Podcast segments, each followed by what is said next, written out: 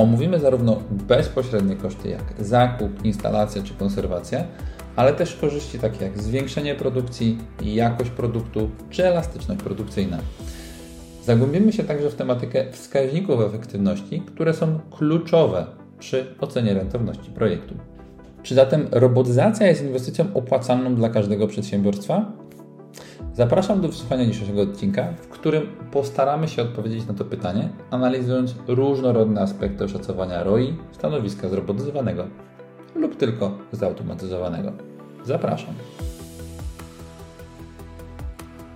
Cześć! Witajcie na kanale Automatyzacja w produkcji. Ja nazywam się Arkadiusz Piotrowiak, jestem CEO firmy Nixal.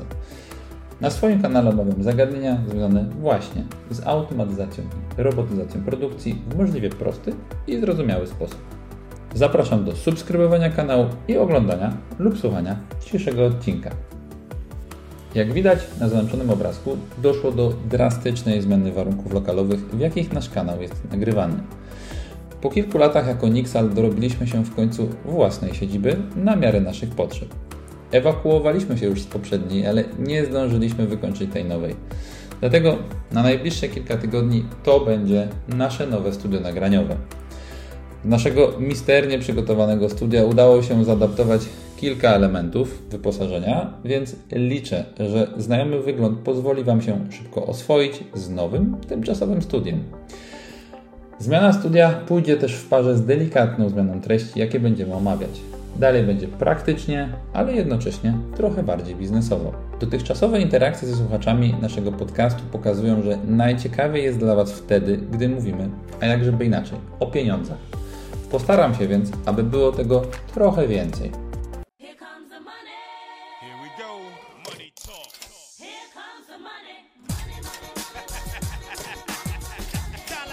Skoro mowa ma być o automatyzacji, robotyzacji i pieniądzach, to prawdopodobnie nie ma innej możliwości niż zacząć od wyjaśnienia podstawowej na tym polu kwestii, czyli ROI. To jest wskaźnika zwrotu z inwestycji.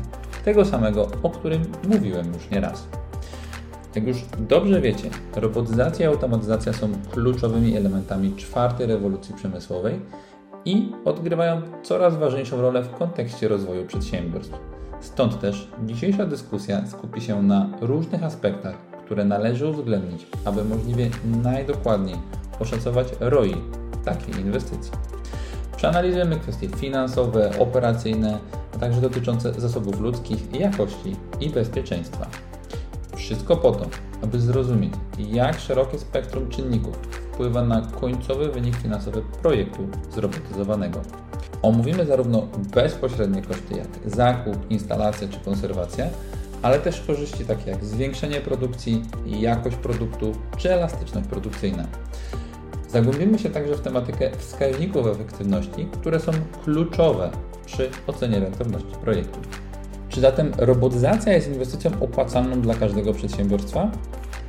Zapraszam do wysłuchania dzisiejszego odcinka, w którym postaramy się odpowiedzieć na to pytanie, analizując różnorodne aspekty oszacowania ROI stanowiska zrobotyzowanego lub tylko zautomatyzowanego.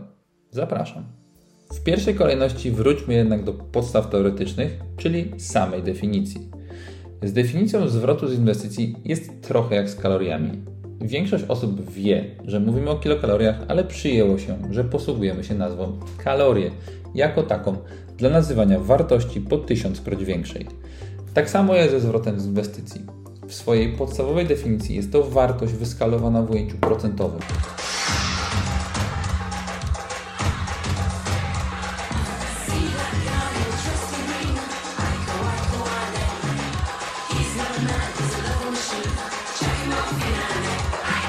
Najczęściej jednak, mówiąc o zwrocie z inwestycji, mamy na myśli jego ujęcie czasowe, czyli kiedy dana inwestycja się spłaci i zacznie mieć dodatni bilans finansowy.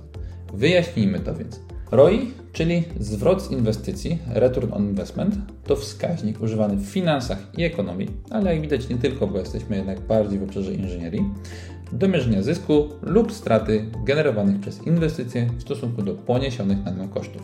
Wartość ROI wyraża się procentowo i jest używana do oceny opłacalności różnych rodzajów inwestycji, od inwestycji finansowych po projekty w przedsiębiorstwach takie jak implementacja systemów informatycznych, czy właśnie robotyzacja procesów produkcyjnych. Oblicza się go za pomocą wzoru, który wyświetlimy Wam dziś tu albo tu. To jest ROI, to jest zysk netto plus oszczędności podzielone przez koszty inwestycji pomnożone razy 100%. Gdzie zysk netto to dodatkowy przychód ze zwiększonej produkcji i jakości, który można osiągnąć dzięki inwestycji. Oszczędności z kolei to redukcja kosztów, na przykład oszczędności na wynagrodzeniach. Koszt inwestycji to całkowity koszt zakupu, wdrożenia i utrzymania danego projektu inwestycyjnego. Przykładowo, w sytuacji, w której zainwestowano w projekt pół miliona złotych i osiągnięto zysk oraz oszczędności o łącznej wartości 200 tysięcy złotych, ROI wynosi 40%.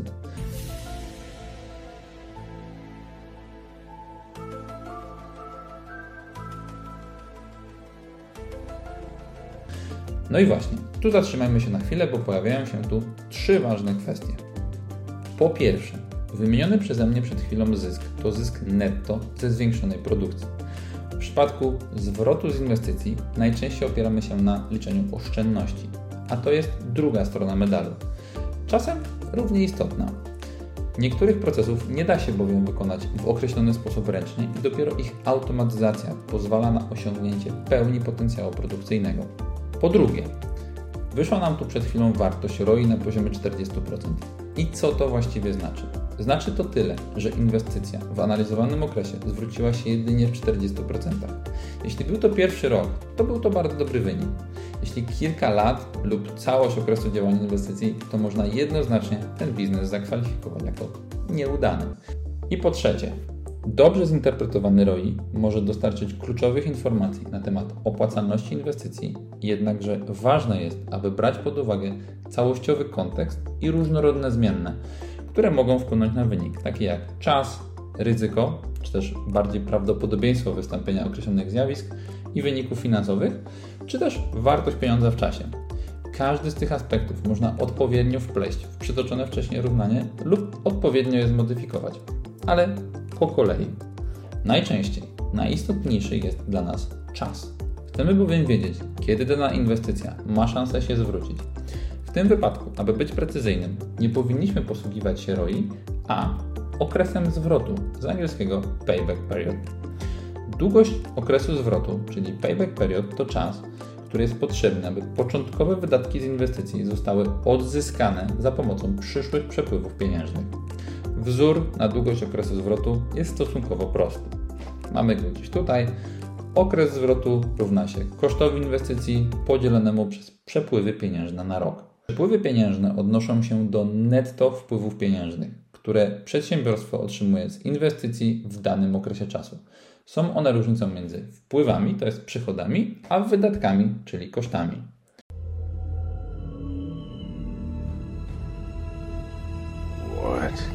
Składniki przepływów pieniężnych to po pierwsze przychody. To jest wszystkie wpływy pieniężne z tytułu sprzedanych produktów lub usług. Po drugie koszty operacyjne. To jest wydatki związane z bieżącą działalnością przedsiębiorstwa, takie jak wynagrodzenia, koszty materiałów, opłaty za energię i tym podobne. Po trzecie koszty inwestycji, czyli wydatki związane z zakupem środków trwałych, takich jak maszyny, urządzenia czy nieruchomości. Po czwarte Podatki i opłaty, płatności podatkowe i inne obciążenia, które przedsiębiorstwo musi pokryć. Po piąte, oszczędności i uniknięte koszty, czyli oszczędności wynikające z inwestycji, np. redukcja kosztów pracy dzięki automatyzacji. I tu znowu przykład, ten sam co ostatnio. Jeśli przedsiębiorstwo ma roczne przychody z inwestycji na poziomie pół miliona złotych, koszty operacyjne wynoszą 250 tysięcy złotych, a podatki i opłaty 50 tysięcy złotych to netto przepływy pieniężne wynoszą 200 tysięcy złotych na rok. Dzięki temu, korzystając ze wzoru na okres zwrotu, można oszacować po jakim czasie inwestycja zostanie odzyskana. Wracając więc do pierwotnego wzoru, otrzymujemy wspomniane 2,5 roku. Z tą różnicą, że teraz już dokładnie wiemy skąd się to wzięło i jakie aspekty działalności wpłynęły na to, że uzyskaliśmy taką, a nie inną wartość. Ale tu również dwie uwagi. Po pierwsze, długość okresu zwrotu nie uwzględnia wartości pieniądza w czasie, ani przepływów pieniężnych po okresie zwrotu. Dlatego też jest często używany w połączeniu z innymi wskaźnikami, takimi jak Net Present Value, czyli NPV, czy wewnętrzna stopa zwrotu, IRR, które te aspekty uwzględniają. Po drugie, długość okresu zwrotu jest jednym z bardziej intuicyjnych wskaźników opłacalności inwestycji, lecz jest też dość ograniczony, ponieważ nie uwzględnia różnych czynników ryzyka ani przyszłych korzyści ponad okres zwrotu. Krótko na tym etapie podsumujmy. ROI, czyli stopa zwrotu z inwestycji. Jej celem jest mierzenie zyskowności z inwestycji. Pokazuje, jak dużo zysku przynosi inwestycja w stosunku do jej kosztu. Wskaźnik wyrażony jest procentowo. Zasięg bierze pod uwagę cały zysk lub stratę z inwestycji w danym okresie. Perspektywa jest długoterminowa, uwzględniająca cały okres trwania inwestycji. Z kolei payback period, czyli okres zwrotu. Cel mierzy czas, który jest potrzebny, aby odzyskać początkowe koszty inwestycji. Wskaźnik wyrażony jest w jednostkach czasu, np. lata lub miesiące. Zasięg skupia się tylko na odzyskaniu początkowych kosztów, nie uwzględnia zysków ani strat po odzyskaniu kosztów inwestycji. Perspektywa jest krótko do średnioterminowej, uwzględniając czas do odzyskania początkowych wydatków. Podsumowując, ROI jest wskaźnikiem rentowności, który pokazuje, ile procentowo uzyskuje się na inwestycji i jest użyteczny, gdy chcemy ocenić ogólną opłacalność i efektywność inwestycji. W naszych zastosowaniach związanych z robotyzacją i automatyzacją można śmiało założyć, że nie jest to do końca właściwy wskaźnik. Przy żywotności tego typu inwestycji na poziomie 10, 20 i więcej lat będzie to trudne do policzenia, a tym bardziej do oszacowania wskaźnika ROI na etapie przygotowania inwestycji i będzie to skrajnie trudne, a może być wręcz niemożliwe. Impossible. Payback period jest z kolei użyteczny, gdy chcemy wiedzieć, jak szybko odzyskamy początkowe wydatki na inwestycje, ale nie uwzględnia zysków i strat ponad początkowy koszt inwestycji. To właśnie ten wskaźnik powie nam, kiedy nowe stanowisko zrobotyzowane zarobi samo na siebie, a potem będzie już zarabiać na firmę. I to właśnie ten wskaźnik będzie zapewne właściwszą metodą oceny zasadności inwestycji w obszarze przemysłu 4.0. Skoro już wiemy, jak wygląda okres zwrotu i czym są przepływy pieniężne, to przejdźmy do najważniejszego, czyli co wziąć pod uwagę, policzyć i podstawić do wzoru, aby realnie, rzetelnie i wielowymiarowo ocenić opłacalność inwestycji zrobotyzowanej. Przedstawiam Wam tu podstawowe aspekty rachunku przepływów pieniężnych, czyli zarówno kosztów, jak i przychodów, które należy możliwie i jak najdokładniej policzyć, aby uzyskać możliwie najbardziej wiarygodne dane co do opłacalności. Wyszło tego 7 podstawowych grup. Po pierwsze, koszty kapitałowe, na które składają się trzy podstawowe składniki. Koszt zakupu robota, stacji zrobotyzowanej linii technologicznej, urządzenia lub maszyny. Czyli mówimy tu o bezpośredniej wartości z oferty inwestora lub z umowy. Po drugie, będąc jeszcze w tym punkcie, koszt instalacji i wdrożenia. Nie każdy producent oferuje usługę tak kompleksową, co może wynikać zarówno z polityki cenowej, ustalonego zakresu, ale też możliwości po obu stronach transakcji. Rzadko bowiem maszyna z Chin, jeśli już ktoś się na coś takiego zdecyduje, wdrażana jest przez Azjatów. Warto w takim wypadku policzyć realne koszty pracy ludzi na miejscu, czy to własnych pracowników, czy firm zewnętrznych. What? Bro, what are you talking about, man? I po trzecie, koszty modyfikacji miejsca pracy pod nowy sprzęt. Może być to zarówno koszt budowy nowej hali, jak i przystosowania obecnie istniejącego miejsca. Te zadania zawsze należą do kupującego, albo prawie zawsze. Po drugie, koszty operacyjne, czyli wszystkie te związane już bezpośrednio z użytkowaniem nowego urządzenia lub systemu. Możemy tu wymienić m.in. koszty energii, to jest prądu, powietrza i innych mediów po drugie, planowana konserwacja i związane z tym koszty materiałów i robocizny. Związana z tym wymiana elementów eksploatacyjnych, takich jak smary czy oleje i szybko zużywające się, takich jak na przykład łożyska. Czy też, i tu kolejny punkt, nieplanowane prace serwisowe, które można spróbować jakoś oszacować lub przynajmniej zostawić sobie na nie mały bufor finansowy. Po czwarte, aktualizacja oprogramowania.